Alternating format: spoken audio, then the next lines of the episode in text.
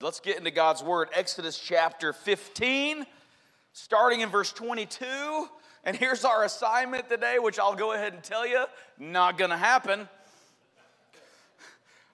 I didn't even get halfway through chapter 16. I just kind of summarized everything at the end. But we're supposed to go through all of chapter 16 and the first several verses of chapter 17 as well. You might be saying, Brent, why in God's name did you guys decide to do that? Because we just, we have great vision here at Four Points. But we're actually going to be studying three different crises that face God's people as they leave the Red Sea. And the crises are all similar. The first is they're without water. The second is they're hungry. The third is they're without water again. So there's, there's these, these, hard, these life hardships that face God's people. I don't know who told you that if you follow Christ, everything's going to be easy from then on out. You know, God bless that sweet little Sunday school teacher when you were six years old who said, Baby, here's your choices. You can pray this prayer, and your life is going to be everything you'd ever imagine.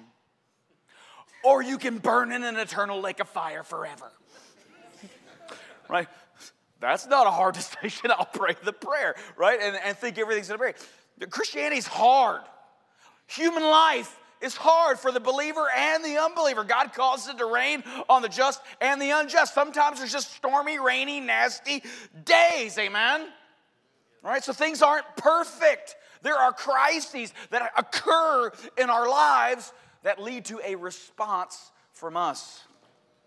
We're going to see the reason we put all this together is because the crisis occurs three times. The response from God's people is the same in each time. So I didn't want to preach three weeks of the same message. We put it all together because I want you to hear it once, and then God's response, which is the gospel and peace and rest in Him. This is where we're going today, so let's pray and we'll get right to it.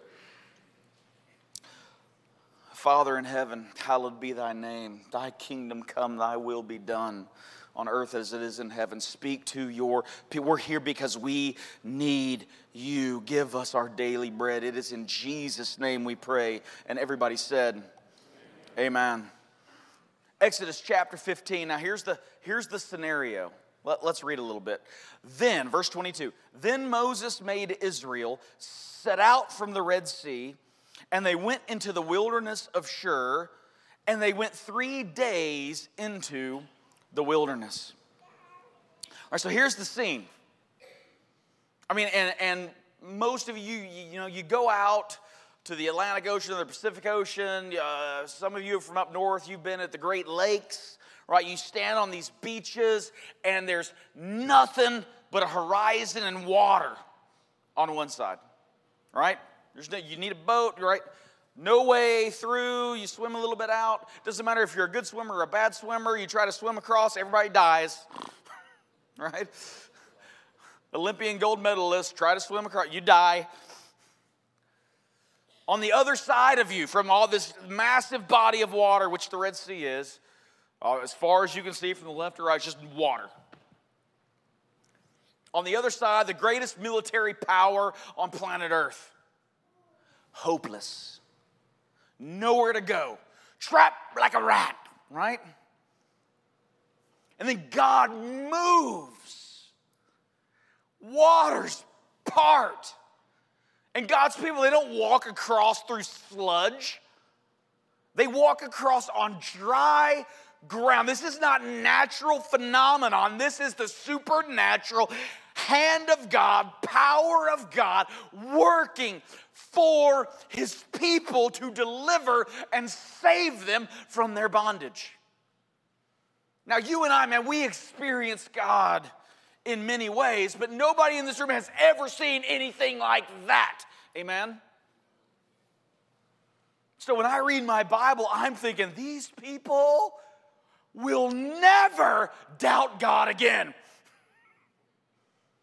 Right? Who would experience that kind of deliverance and not have faith three days later.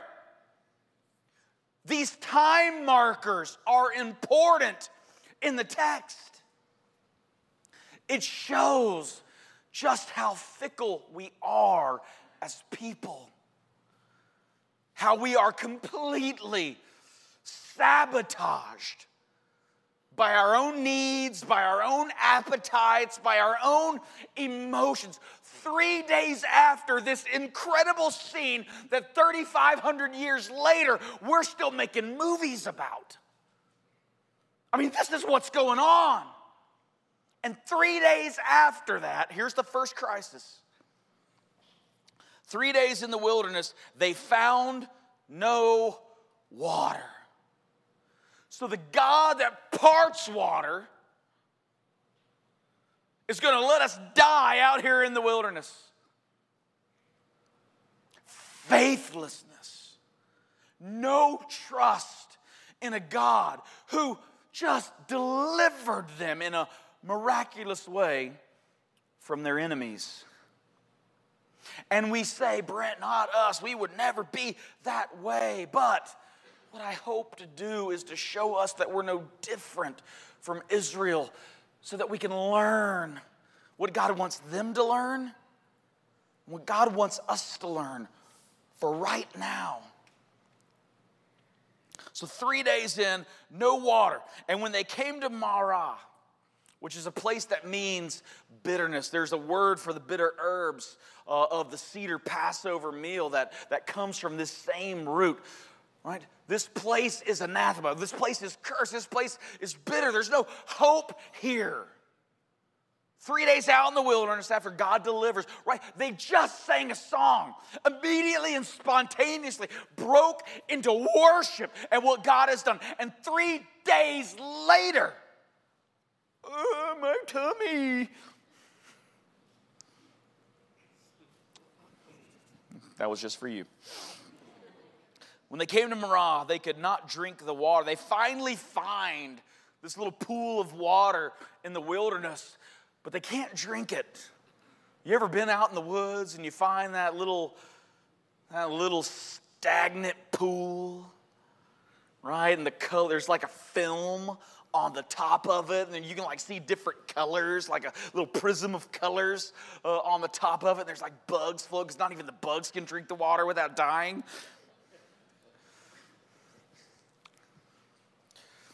This is what they come. They're, they're three days in. They got no water. They finally find some water, and it, it's putrid. It's putrid. So there's that glimpse of hope crashed down as they see that it's undrinkable, for it was named Marah. And the people, here's the, here's the response. In all three first crisis, no water. Second crisis, they are hungry. Third crisis, no water again. In each and every instance, the people respond the same way. And the people grumbled. Underline that word. That word and the word quarreled appears nine times in this, you know, two chapters. Half a chapter, chapter, half a chapter. Nine times. God is making his point clear. We're just the worst. we are. We're saved by grace, but were just the worst. The people grumbled against Moses. Look at chapter 16, verse 2. And the whole congregation of the people of Israel grumbled against Moses and Aaron. Look at chapter 17, verse 2. Therefore, the people quarreled with Moses. Look at verse 3. But the people thirsted there for water, and the people grumbled against Moses. The response of the people is faithless. And what do we do when we get pressed? What do we do when we find ourselves in difficult conditions, even God's chosen people? We find ourselves when we're pressed looking for someone to blame. In this case, it's Moses. Uh, put yourself in Moses' shoes for just a second. What did Moses do? Did Moses want to be a great leader? Did Moses start a blog and get his name out there and get buy a couple thousand likes to get started and Moses isn't looking for attention. He was happy on the backside of a desert herding goats. That's all he cared about. God says, Go. Remember at the beginning of Exodus, Moses is like, I can't, can't talk right. You know, I'm a nobody from nowhere. Just send somebody else. Moses doesn't want this responsibility. But God says, Go. Moses is just obeying. Because when God speaks, what do you do? Even when you make your excuses, what God has decreed is going to happen, whether you like it or not. Moses has no choice but to do what God has commanded, and he has led God's people out of Israel through a supernatural miracle unparalleled. And when the hardships of life begin to press down on the people, it's that darn Moses' fault. Why did we ever leave Egypt? And isn't it funny how stupid grumbling because people who grumble is, isn't it true they exaggerate look at uh, just quickly look at chapter 16 verse uh, 3 And the people of Israel said to them, Would that we have died by the hand of the Lord. In the, why did he just kill us in Egypt? When we sat by the meat pots, steaming pots of meat. They didn't remember the hardship. They didn't remember their babies getting thrown into the Nile. They didn't remember the beatings from the taskmasters. They remembered the meat pot. It was always there after a hard day's work. We didn't have to do anything, it was just there. They provided meat and bread to the full, for you have brought us out in the wilderness to kill us. Look at chapter 17, verse 3. People grumbled against Moses and said, Why did you bring us up out of Egypt? To kill us and our children. No, your children were dying in Egypt. That's why you got brought out to save you, to deliver you. I wanted to make a little sheet.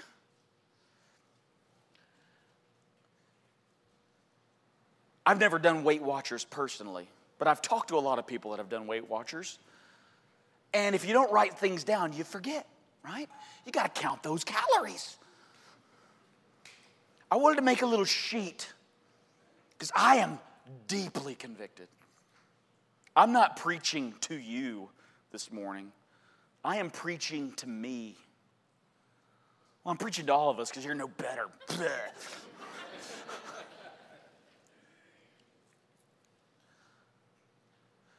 the Bible says, Jesus said, you can tell what's in a person's heart by the words that come out of the mouth. Out of the mouth, the heart speaks.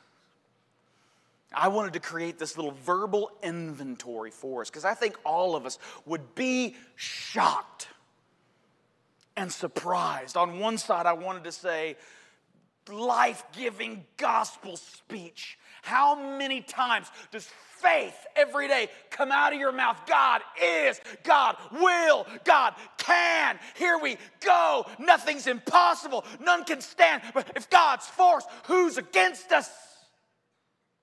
How many times does that come out of your mouth every day? I wanted you, I wanted you to make you write it down.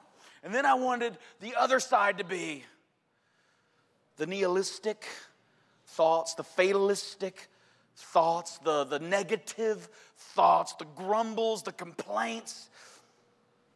I want you to write them down so you can see, because most of our grumble and complaints are just like God's people, right? What is, what has been, is. What's old is new. these people are not better or worse than us. They're the same people who need God's word.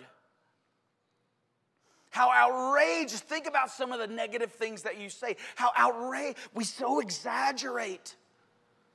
Outrageous. But yet, it's what we do, it's what comes out of our mouth. People, when God, what He wants is for us to take every thought captive.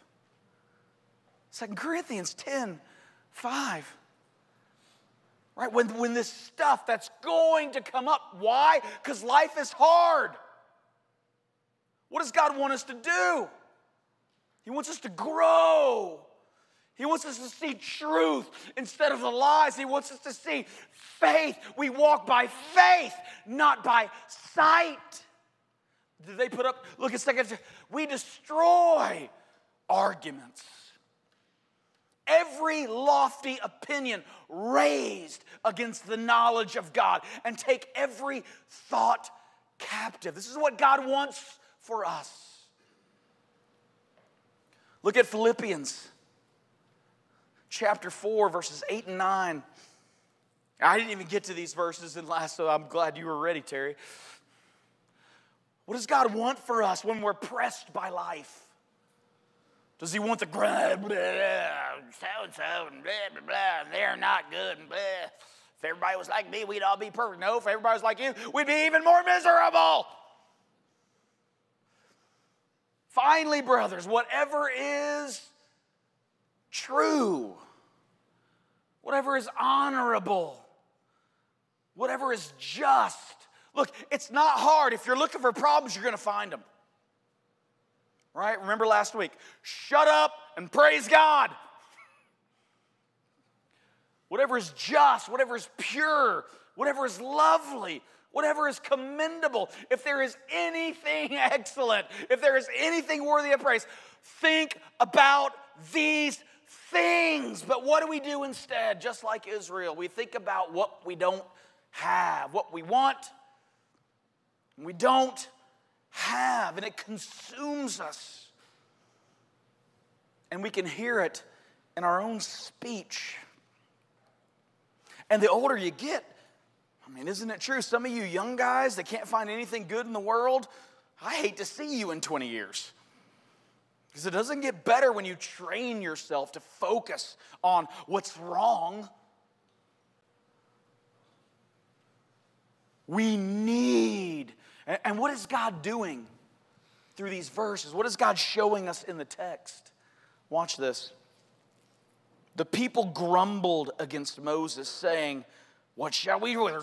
We're thirsty, there's nothing to drink.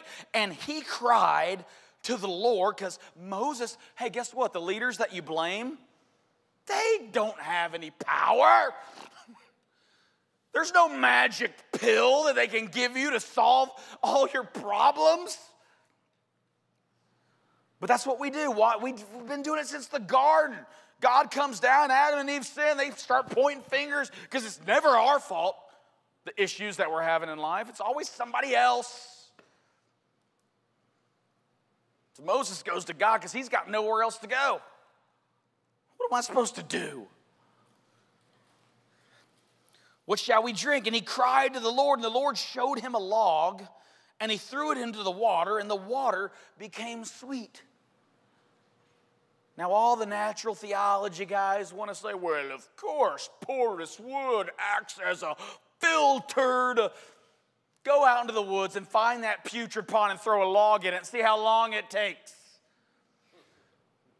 And it didn't just purify the water, it made it sweet. Imagine taking a cup out of a pond and it tastes like Coca Cola. Supernatural act of God. Why? Why? There the Lord made for them a statute and a rule. Now remember, there's Exodus 20 is when we get the Ten Commandments. There are no statutes and rules as of right now for God's people except one. Remember the Passover lamb and how you were saved from the wrath of God through the blood of that lamb, marking you and identifying you from the ungodly. It's the only statute they have to every year come together and remember that night. So God is doing something right now.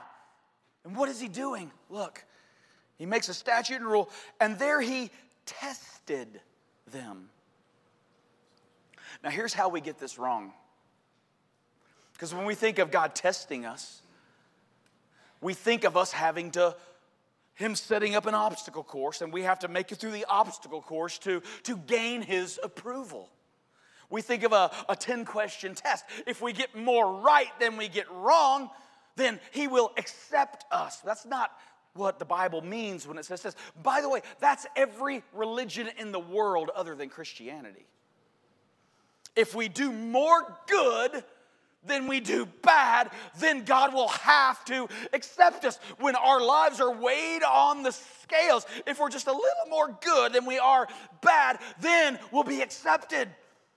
And, and, if we don't have enough good, we'll have to come back as a cow or a donkey or as a flea and, and do a little more good, and we'll have to keep doing that as many times as we can until we finally have enough good to be accepted by God.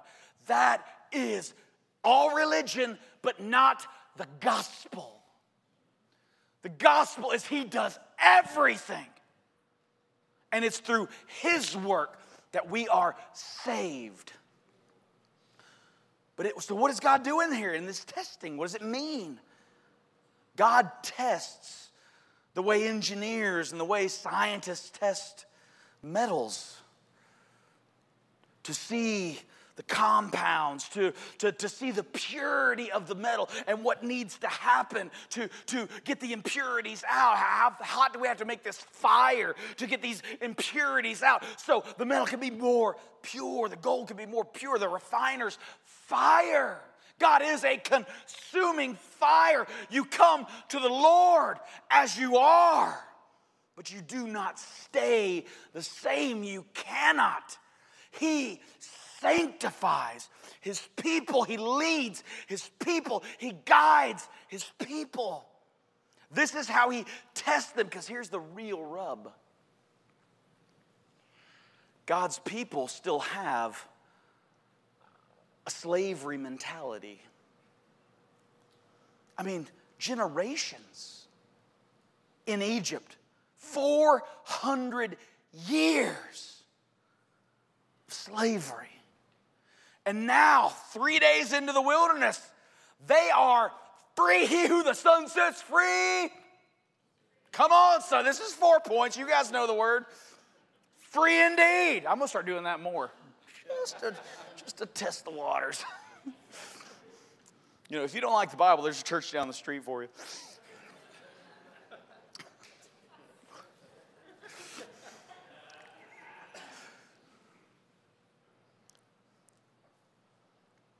What is God doing in these, these hardships of life? Why does God press us?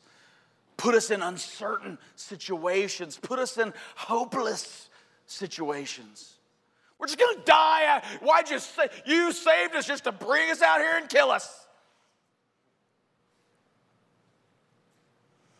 God is trying to remove the mentality of our old master and teach us how to look to him. Did you know? And here's the sad reality we're not there yet.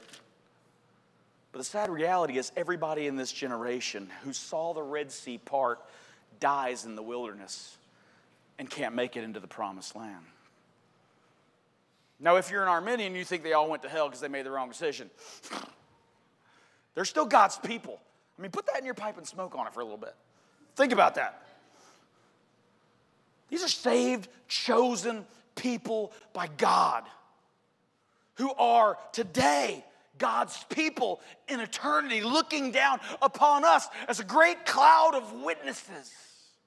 Hebrews chapter 11 says. But they didn't make it into their earthly promised land. Why? Because they couldn't stop thinking like a slave. Freedom comes at a cost. I can really start preaching here. Everybody wants to be free. Have you ever met somebody that doesn't want to be free? We all want freedom, but guess what? When we get freedom, we start looking around and going, hey, where's that pot of meat that was provided for me all those years in my, in my slavery? When you're free, there are things you have to do for yourself to sustain the freedom. And isn't it funny how so many people, when they get freedom, just think about how awesome it was back there in slavery. I didn't have to think about this, I didn't have to do anything. Freedom comes at a cost. God is testing his people to show them what it is like to follow God through the barren wasteland of life.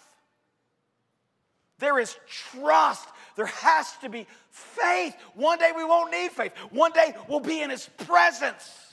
But right now we need faith. And the, Red Sea parts. Three days later, they don't have it. All they're thinking about is going back to Egypt.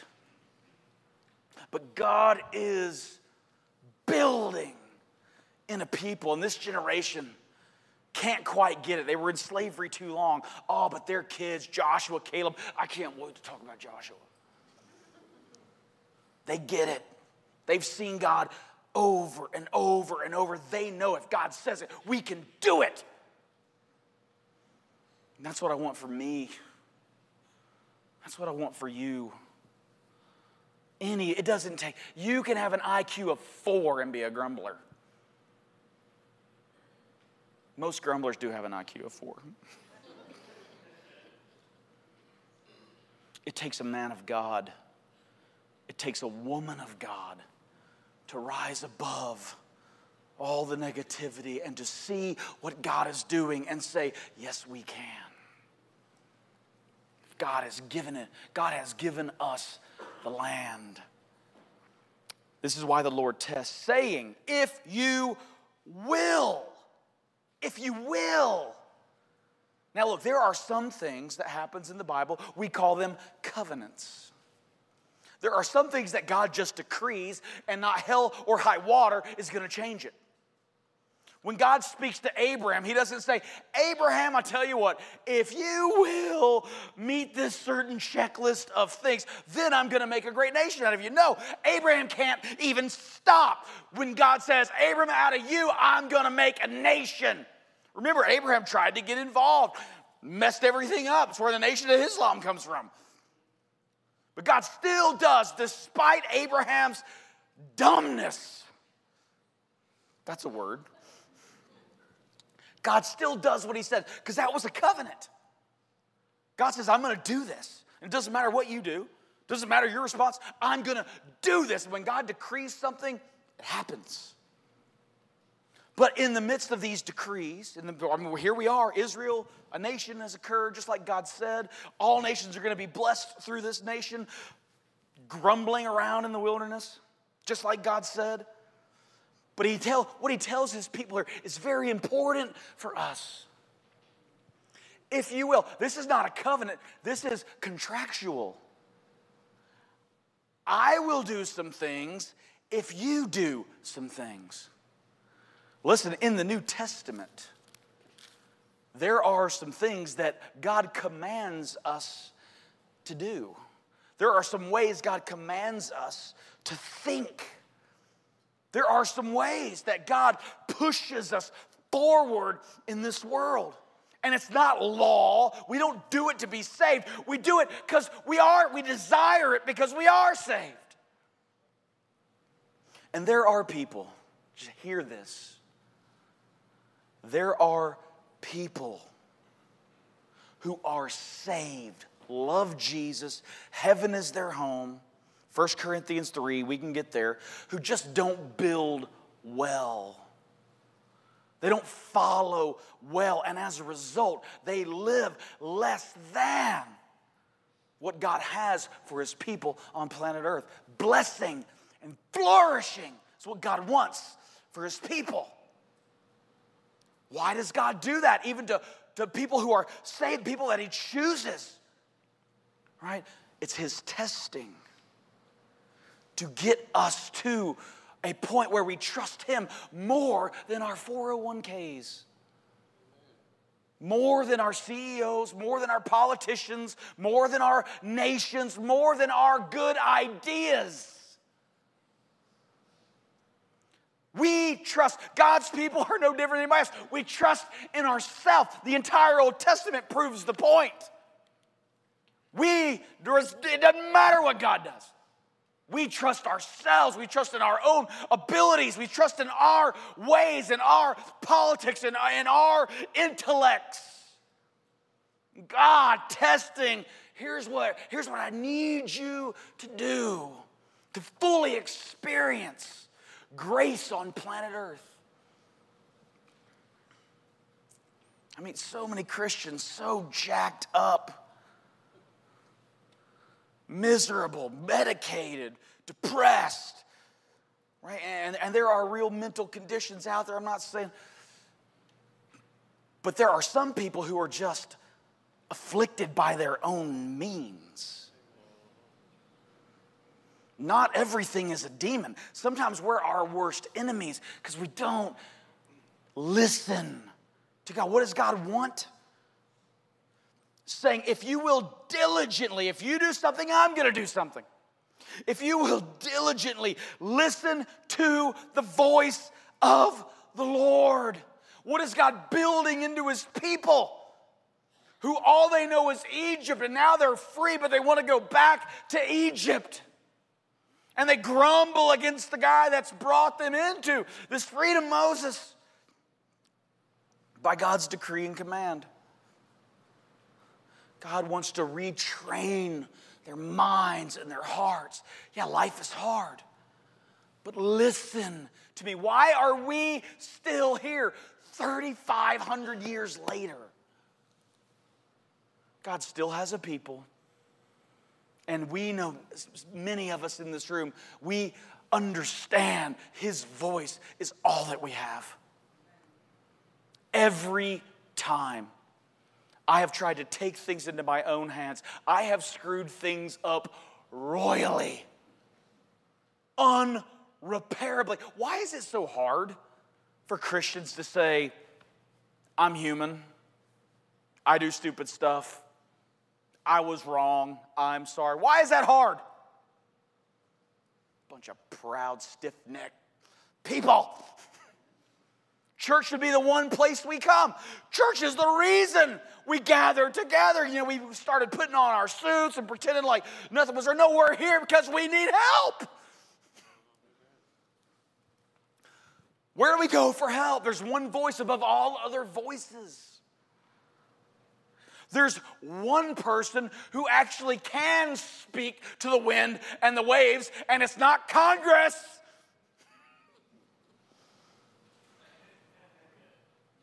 uh, we're going to legislate, we're going to make some rules, there's never going to be a flood again. Who believes that? We're going to destroy all the middle class businesses, and there's never going to be a flood again. No, you're just going to have more power, and we're going to be pooched. Shut up, praise God. Look at me grumbling as I'm speaking about not grumbling. right? But if we can start catching ourselves, praise God, amen. Because whose voice should we listen to? What does God want? Why did He preserve this? Why is so much written at the same time lost to history, but this is preserved?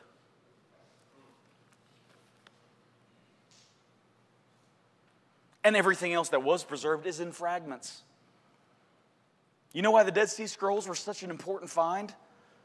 Because the Old Testament is as it is today, preserved. We know from at least 2,000 years ago. It's the very same Old Testament the Jews were reading. God preserved this because His voice is what we need in the fads of this world. And understand, in the Sodom and Gomorrah in which we live, it's not forever. It has come and it will pass as these things always do. God's word remains. Why would we not give ourselves to family as God describes, to uh, the ecclesiology of his people coming together to, to worship him and hear his word? Why would we not do what he commands? Yeah, I feel so sorry for, isn't it true? Because you have friends, well, I just, I'm a Christian, but I don't need church. It's funny how their lives turn out alone, broken, mad, bitter. And they don't need the church, but they love blaming the church for all their problems. Everybody needs somebody to blame. If you will diligently listen to the voice of the Lord your God and do that which is right in his eyes. In just a few chapters, we get the judges and at the time of the judges, what was the problem? Everyone was doing what was right in their eyes. What does God want from His people? How does He test us? How does He prove us? How does He sanctify us? Pulling us towards what He says, what's right in His eyes, not our own. It's so easy to get out there in the mumble jumble of all the new language. Right? If, if, if we can't convince people, we'll just change all the words. Ah, oh, recession's meant this forever, but it doesn't mean it anymore. Ah, woman meant this forever, but it doesn't mean it anymore. Just change everything. It's easy to get lost in that gobbledygoo that's out there because nothing normal is the same as it was just 10 years ago. So, what can we do? It's not about what's right in our eyes, it's what's right in His eyes. His words are very clear and they haven't changed meanings. Amen? It's been true for every generation. Even before the word was written, God was speaking He's walking in the cool of the day with Adam and Eve. He's speaking. He shows up speaking to, to Noah and his sons and throughout until the point where he has people write down his word so that we may benefit from a fruitful life, a life that comes from life, who is Jesus. He is the light of men and a light to this world. Listen to my voice. Do what's right in my eyes. Give ear to his commands. And keep all his statutes. And I will put none of the diseases on you that I put on the Egyptians, for I am the Lord. I am Yahweh, your healer. So, what the Bible clearly teaches is if you're a Christian, you're never going to get sick.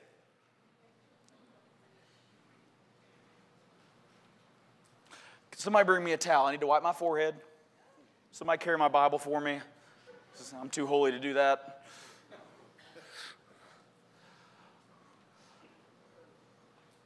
Name it, claim it. We're all going to drive Cadillacs tomorrow. That's definitely what it teaches. What does he say? Follow me.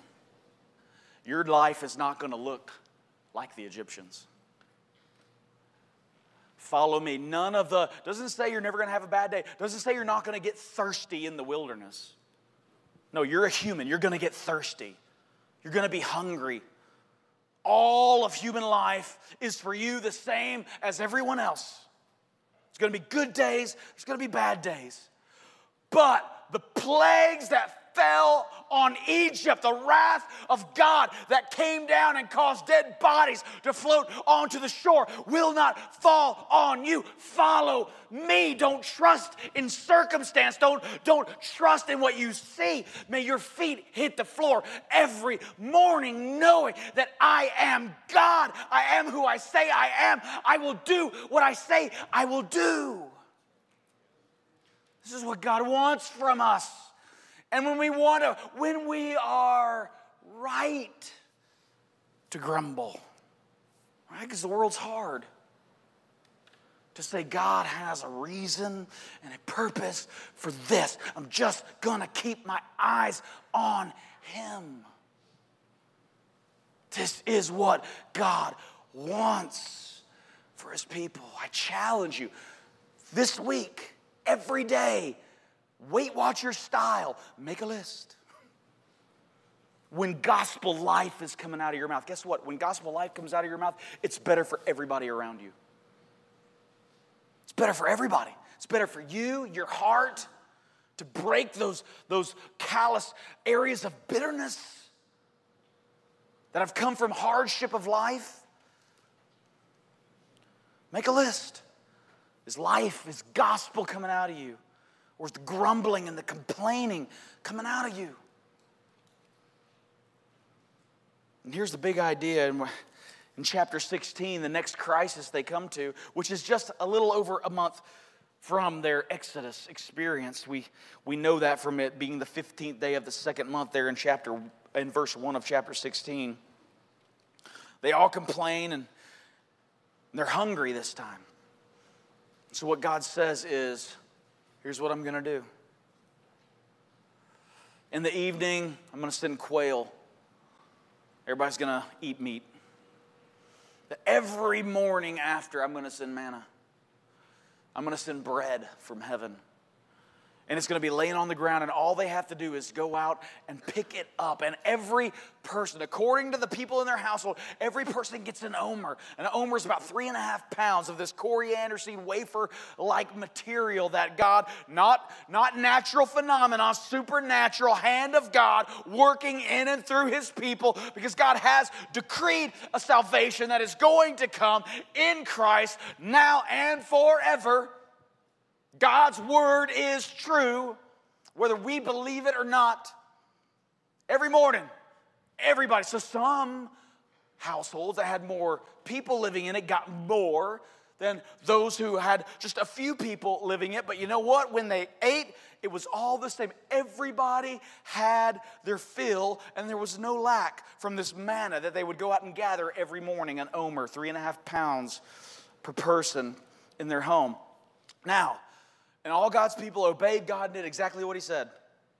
No, you know what happened. This stuff's laying all over the ground. They're only supposed to get this one bowl omer full, but people are sneaking. They're putting in pockets. They're going through the. Just got, just got the bowl. Pants are bulging out. Because people always want more than they need.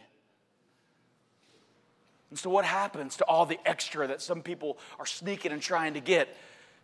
The next, because the, all they need is an omer to, to be sustained and to live. So, what happens to all the extra? The next morning, the extra is all mildewy, molded, and worms crawling all over it. Don't you just love God? Bunch of rats trying to get more. God says, once a day, every morning, just an omer per person in your house. And it's perfect amount. It's enough for everybody in the house every day. And then on the sixth day, and God is, look, we're going to get to the Ten Commandments in a few weeks, and I can't wait. But before the Ten Commandments, before remember the Sabbath, keep it holy. God is building in his people the theological underpinnings of the Sabbath.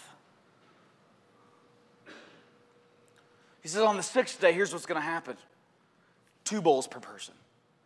Every other day, one bowl per person. But on the sixth day, two bowls per person. You're going to get your day's fill and a, a day's fill for the following day, the seventh day, the Sabbath day. Because on that day, you're going to rest. There's not going to be any manna on the ground. Again, not natural phenomenon. This is supernatural stuff that we're dealing with. And if you believe in God, why can't you believe in supernatural things that He does anyway? That's a problem. Six days is going to be on the ground. Seven day, there's not going to be any. So, two bowls worth on the sixth day. And God's people had to, and guess what happened? That extra bowl, they're like, but any extra we ever get is mildewed, moldy, and wormy on, on the next day. It doesn't last. But on the sixth day, and it doesn't last any other day, but on the sixth day, that extra bowl they have for the next day, it's never mildewy. It's never moldy. They get up and it's there and they and they eat and they're sustained with no work. Why? Here's the point of all this. What is god how is he test what is he trying to do to his people? God screams from heaven to us today you can trust me. I know it's scary to wake up and wonder if the man is out there but every day you open your tent and there it is, just like I said. Yeah, I know it's scary to walk through the wilderness, but there's always a stream in the desert at just the right time. You can trust me. It's why Jesus taught us to pray. Jesus, when he came, what, how does he refer to himself in John 6? As the bread that comes from heaven. He is our sustenance. We can trust Him. That's why He taught His disciples to pray. Some of you are trying to live in the future. Some of you, you're worried about tomorrow and next year. Jesus said every day has enough trouble of its own. You know where anxiety comes from? Trying to plan your whole life out, trying to figure out how it's all gonna work out. You can't do it. Every morning you got to pop your head out of the tent, see if the man is there. Jesus said, Pray like this Give us this day, not this week, this month, this year. Give us this day our daily bread.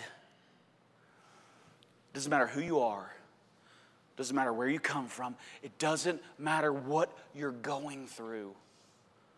Hear me this morning. Jesus is enough. He is enough for you right now. The gospel is enough. I know we think we need the money in the bank and the new job and the better title and the, and the better girlfriend, the better boyfriend, the better kids, the better church. There's lots of things we think we need. But Jesus is enough. God became flesh because we couldn't do it. So he comes down like us, living the perfect life we could not. He dies in our place for our sin. And he rose conquering sin, death, hell, and the grave. And does it matter the turmoil you may feel in your heart and in your mind? Turn your eyes upon Jesus. He is enough every day. Let's pray. Father, I love you and I thank you for your word. God, in life is hard. You know life is hard for us down here. But you have spoken Father, and we've got counselors telling us one thing, we've got scientists telling us one thing, we've got politicians telling us one thing, we've got teachers telling us one thing, we've got parents telling us something else. Lord God, sanctify your people. May our trust be in you.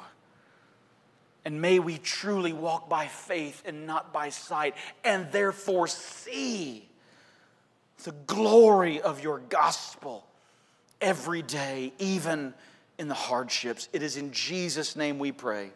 And everybody, every Christian said, Amen. Amen.